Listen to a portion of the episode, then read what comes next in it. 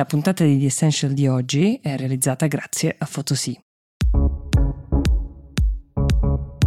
Ciao, sono Mia Ceran. È martedì 12 settembre 2023 e questo è The Essential, il podcast di Will che ogni giorno racconta per voi l'attualità dall'Italia e dal mondo in 5 minuti.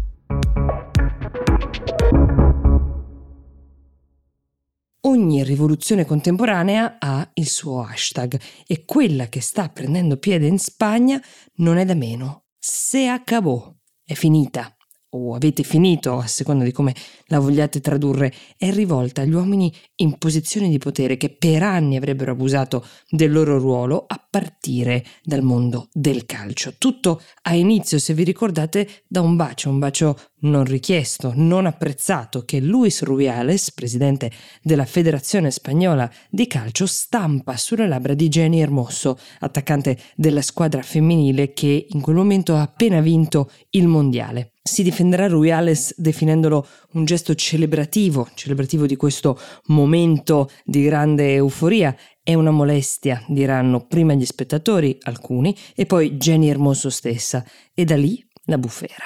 Non vuoi dimitirsi in punta Rubiales, come vi ho raccontato su questo podcast, sostenuto da una buona fetta di establishment sportivo, quasi tutto al maschile, che difende il dirigente, ma Hermoso e molte sue colleghe e colleghi non hanno intenzione di sminuire, di lasciarla passare o di indietreggiare questa volta. Questo sarà l'inizio di una rivoluzione che vedrà finalmente un avvicendamento ai vertici, salteranno poltrone, dirigenti plenipotenziari, arriverà la nuova guardia e illuminerà il paese con la torcia del femminismo. Ed ecco che dopo settimane di ostinazione, Rubiales capitola e ieri annuncia le proprie dimissioni.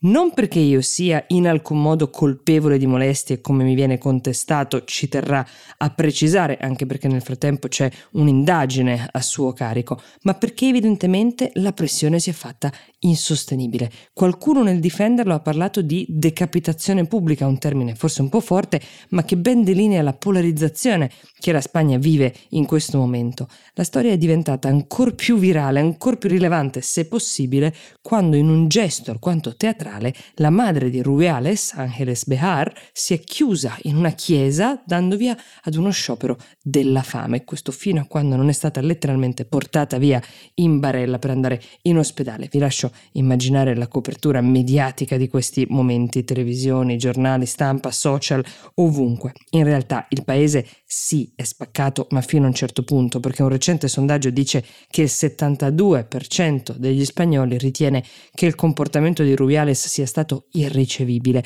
e persino coloro che si definiscono elettori di Vox, un partito molto di destra, per la metà condividono questo giudizio così tranchant sull'uomo. Non mancano però le voci di chi avverte del pericolo che gli uomini vengano criminalizzati per questo genere di gesti, quindi il dibattito è vivo, ma c'è poco da dire. Le dimissioni di Rubiales sono una grande vittoria per il movimento di cui Jenny Hermoso è diventata, non sappiamo quanto per scelta, la capitana.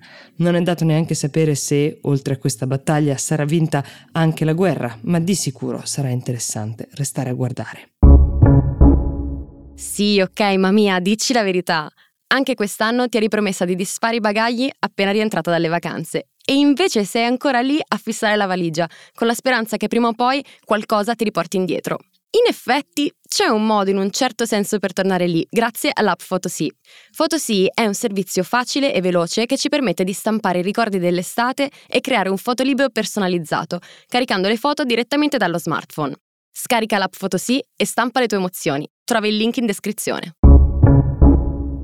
E potrebbero essere già insieme mentre ascoltate questo podcast Kim Jong-un e Vladimir Putin. Un'immagine non tra le più rassicuranti, mi rendo conto, ma le conseguenze di questo incontro avranno probabilmente una certa eco. Fonti abbastanza attendibili, sudcoreane, parlavano di un convoglio blindato, il treno che Kim Jong-un usa per le visite di Stato all'estero che avrebbe lasciato nella giornata di ieri Pyongyang, probabilmente la volta di Vladivostok. Anche fonti del Cremlino hanno confermato che il signor Kim avrebbe fatto tappa in Russia nei giorni futuri.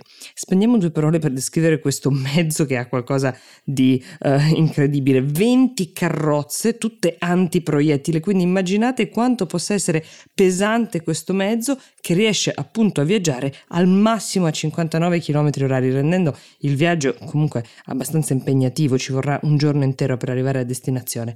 Questo sarebbe il primissimo viaggio di Stato del leader nordcoreano in più di quattro anni, il primo dallo scoppio della pandemia.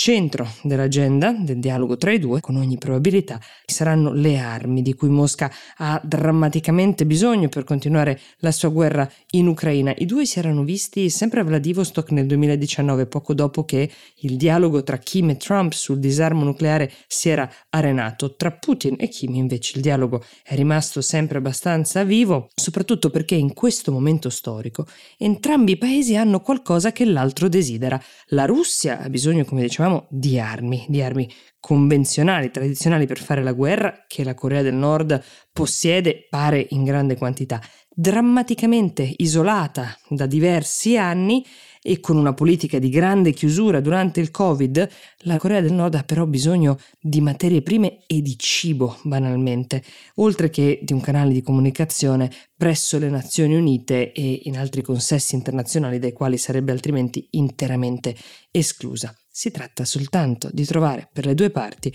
un accordo sul prezzo della merce di scambio. The Essential per oggi si ferma qui, io vi auguro una buona giornata e vi do appuntamento a domani.